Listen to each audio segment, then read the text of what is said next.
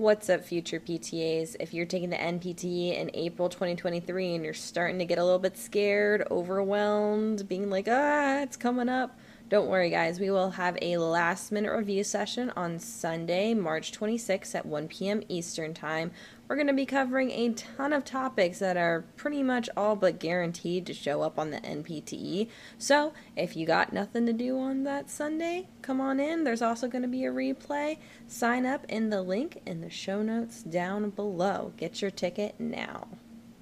If you're taking the exam in July 2023 or later, listen up because we will be hosting our masterclass webinar on April 16th at 1 p.m. Eastern Time. That is a Sunday, and the link to register is down in the show notes down below.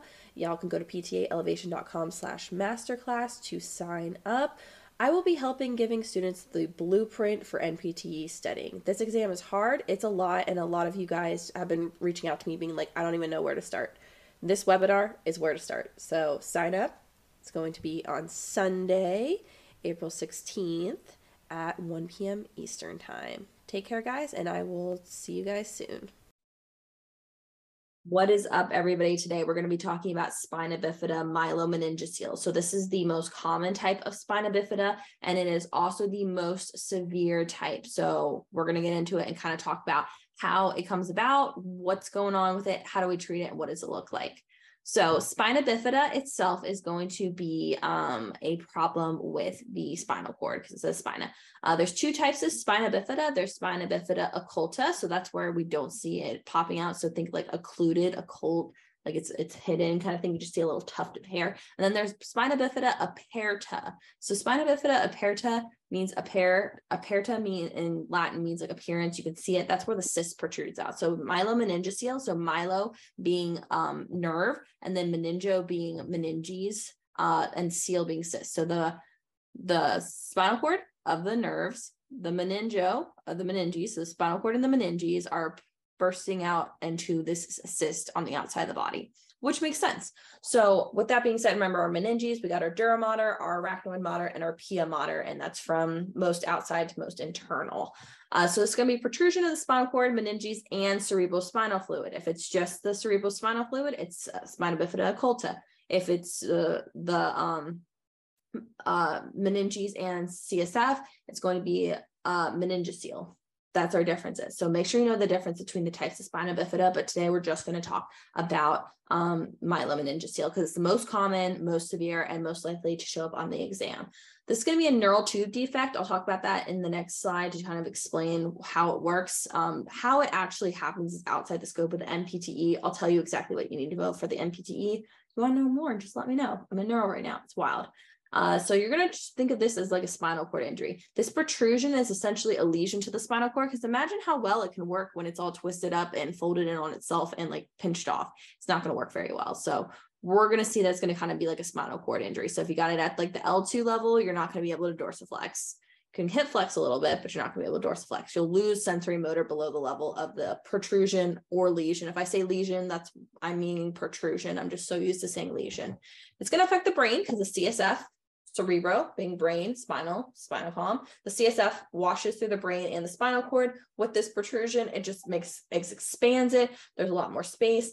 Um, it's like a whole extra bit of CSF floating around. That's why we see the hydrocephalus in the brain, just extra CSF because of the protruding protruding spinal cord.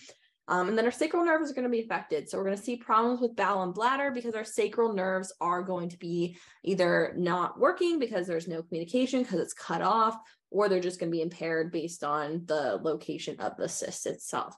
So they're going to be on a bowel and bladder program to help manage that to make sure that they're not um, like urinating on themselves, which could cause maceration, cause other problems, skin breakdown, infection, you know, the whole thing. We don't want that happening. So let's talk about how this happens. So this is a neural tube defect that happens around eight weeks of gestation. Usually this is due to a lack of folic acid, which is one of our vitamin Bs. And um, a lack of folic acid will cause uh, difficulty in nerves to be able to develop. So a lot of people who have like radiculopathy, like my dad had really bad radiculopathy and couldn't feel his leg, they prescribed him folic acid to help with nerve regeneration because it helps nerves grow. So folic acid will help the neural tube grow. So this is a little picture on the side here. And if you're listening to this on a podcast, um, we have this picture here that you can see on YouTube, and it's basically about embryonic development. So if you don't realize this, we develop cauda-rostrally, which is um our caudos caudocephalically, however we want to say it.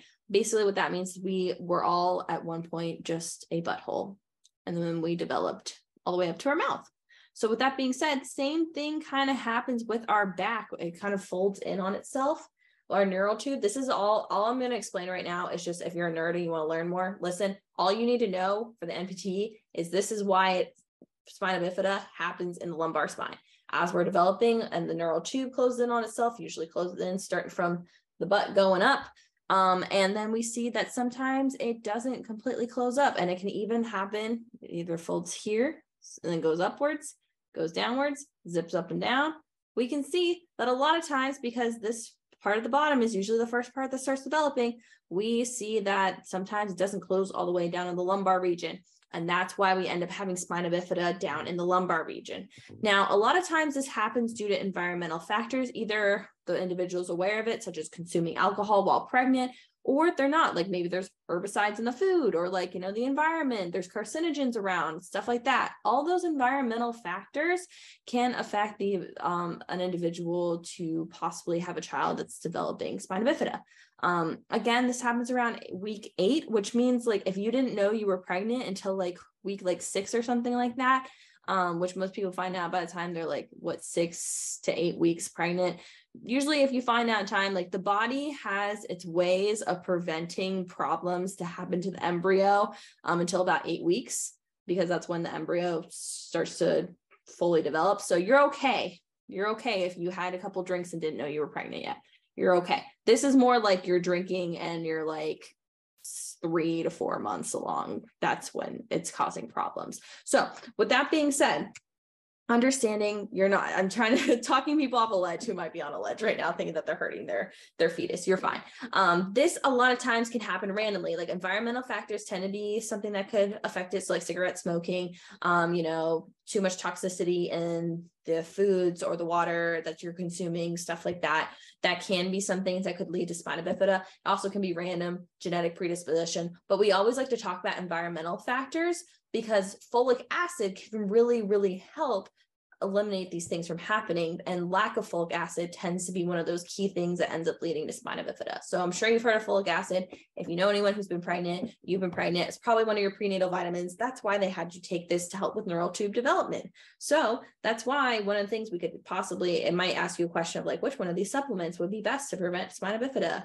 It'd be folic acid. So just be aware of that because that could show up on the NPTE talking about folic acid and its ability to help with neural development. Um, so off my soapbox now, let's talk about what's going on. So it's protrusion of the meninges, the CSF, and the spinal cord because it's myelomeningocele. Uh, it's going to be the posterior vertebral arch doesn't develop completely. So you can see in this picture, you got a vertebrae, vertebrae, and then there's just no vertebrae here. It's because the posterior vertebral arch didn't develop, so it didn't ossify. So that's why the cyst is able to protrude out. And that usually happens in utero. So all of this happens well, well, well before um, we see somebody develop. And these things that say like 21, 22, 28 days, ignore that. It's eight weeks. That's what the boards wants you to know. And this is the most severe type of spina bifida.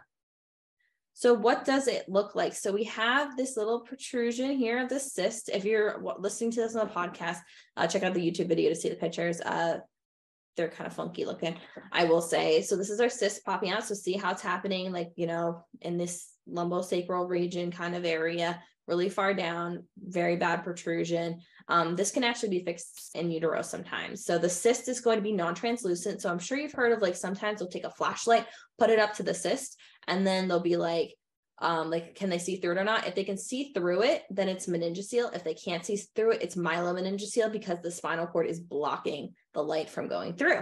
Fun fact. Um, patient will also, in 90% of the cases, have hydrocephalus. So that's the second picture here with the big blown up head. Um, that's just due to the fact there's an excess of cerebral spinal fluid. Floating around inside of the cyst. It's going to go up to the head because it's all connected. So we're going to see that um, the individual ends up having an, excess of cerebral spinal fluid accumulating in the head, presenting with hydrocephalus. Uh, this can be corrected surgically by placing a shunt. So just understand that some of the patients might have a past medical history of having a shunt placed in their head, and that's to address their hydrocephalus. So if you see hydrocephalus, associate that with myelomeningocele. We're talking about a type of spina bifida. They might also present with an Arnold-Chiari malformation. So that's down here at the bottom. So what an Arnold-Chiari malformation is, is part of the brain protrudes down into the spinal cord. And this is a lot more common than people think. Um, you've probably known somebody or known of somebody, like probably one or two degrees of separation from somebody who has an Arnold-Chiari mal- malformation or had surgery to correct it. Um, this is usually type two. So it's just protrusion of the brain into the spinal cord. So don't be scared by this big word. Now you know what it is and you understand it is associated with spina bifida, myelomeningocele, and you can tell why because it's also kind of associated with the hydrocephalus. The brain swells up, pushes the brain down into the spinal cord. Kind of happens. You can see how it's all connected. So as I was saying before, because we're kind of treating this similarly to like a spinal cord injury, the patient's going to present with sensory and motor loss below the level of the lesion. So they could um, have like no they're not going to be able to like dorsiflex. They might not be able to feel the bottom of their foot if it's like at the l1 level or something like that. We're talking about spinal cord levels.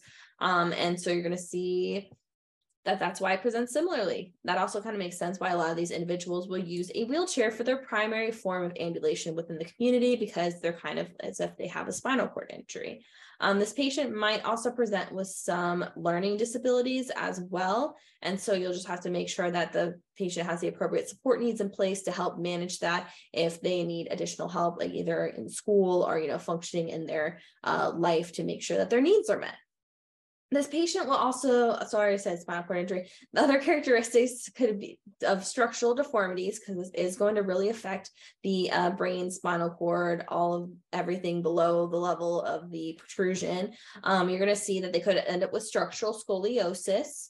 Um, you could have a club foot or any sort of hind foot deformities. These are very common because it's affecting the lower extremities, you're going to see twisting of the foot and stuff like that. So if you see like what's like something associated with um, spina bifida and it's talking about like foot deformities that's because it's all messed up because the patient um, doesn't have the proper muscles being developed and you know their baby's not kicking in utero and stuff like that. So their muscles are all you know contracting um well contracturing and they're getting stuck in that like equine like inversion plantar flexion kind of position. So that's why you would see that so some people are like, that doesn't make any sense. It's in the back. Well, remember all the muscles down there don't work. So it's just going to end up in a contracture of whatever it ends up being in. And you know, if you're just going to lay there and you're going to stick your feet out and not do anything, your feet are automatically going to go into plantar flexion and inversion. So that's why they end up with a club foot because it's not working.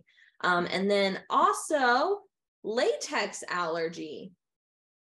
A lot of individuals with spina bifida, myelomeningocele have a latex allergy.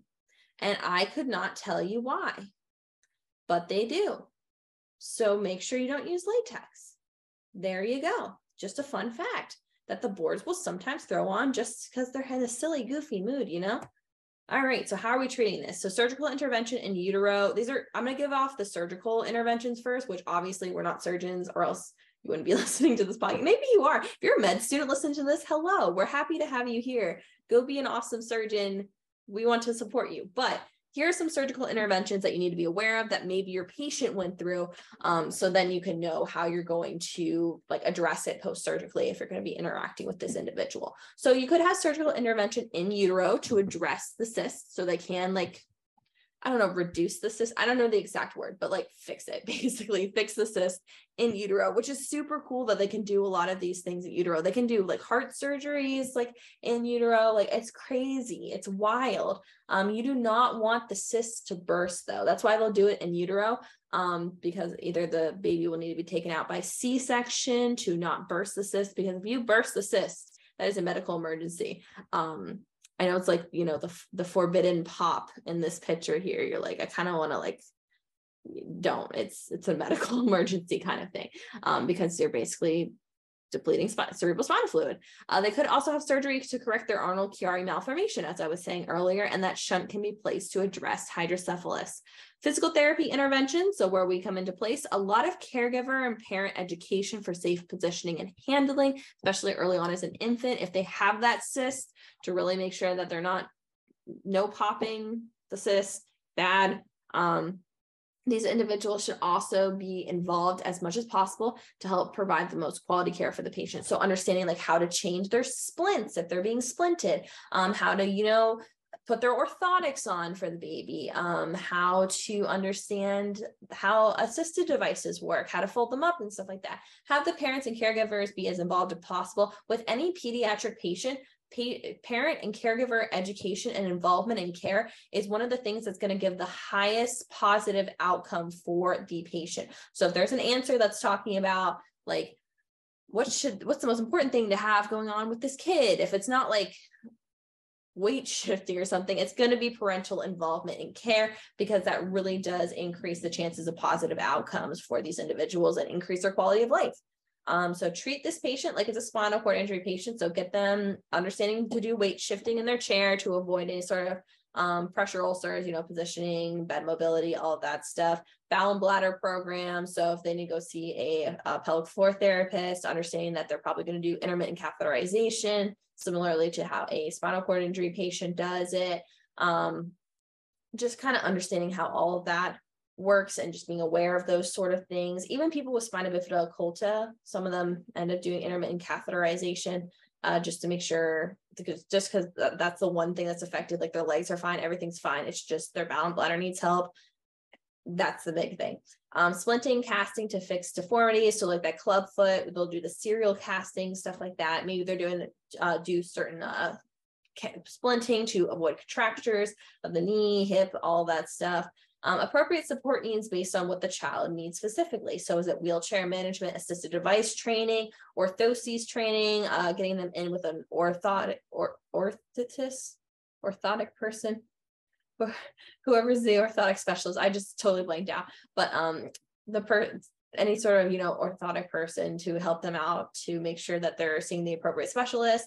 And then if they need any sort of psychological helps um, either um, you know helping with mental health needs or even you know a school psychologist getting them on board with an iep if they have any sort of mental disabilities. It's a more interdisciplinary approach with these individuals especially if we're dealing with children.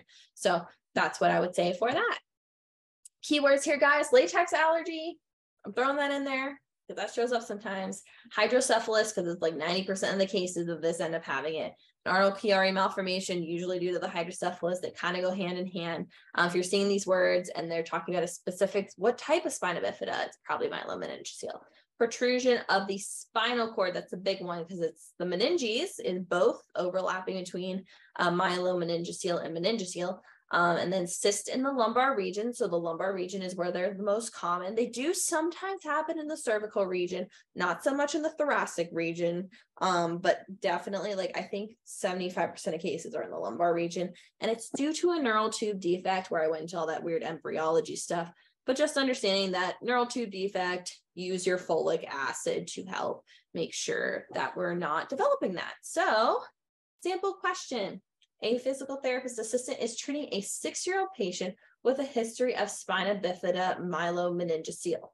Which of the following clinical characteristics would least be expected when treating a patient diagnosed with spina bifida myelomeningocele? One, patient demonstrates dysfunction of bowel and bladder. Two, patient has a history of cerebral spinal shunt placement surgery. Three, patient demonstrates hindfoot deformities or four, patient has full sensation in bilateral lower extremities. So I give you guys a second to think about that.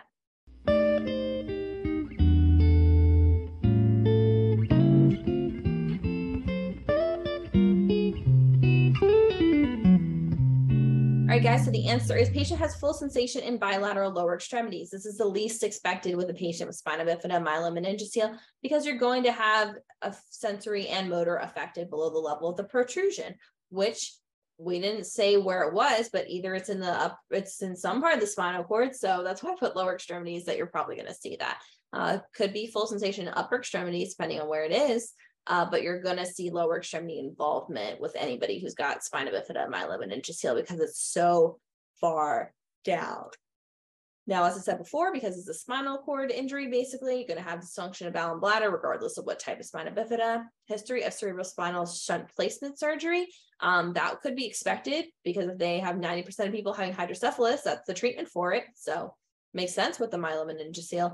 And then patient demonstrates hind foot deformities. I mean, that's probably common with myelomeningocele. Even if you weren't too sure about that one, you definitely know they're not going to have full sensation. They could have some sensation, but sensation is probably um, affected at least at some point in the lower extremities and definitely going to be bilaterally. So I hope that this helped you guys understand a little bit more about spina bifida and I will see you guys in the next one. Take care, everybody.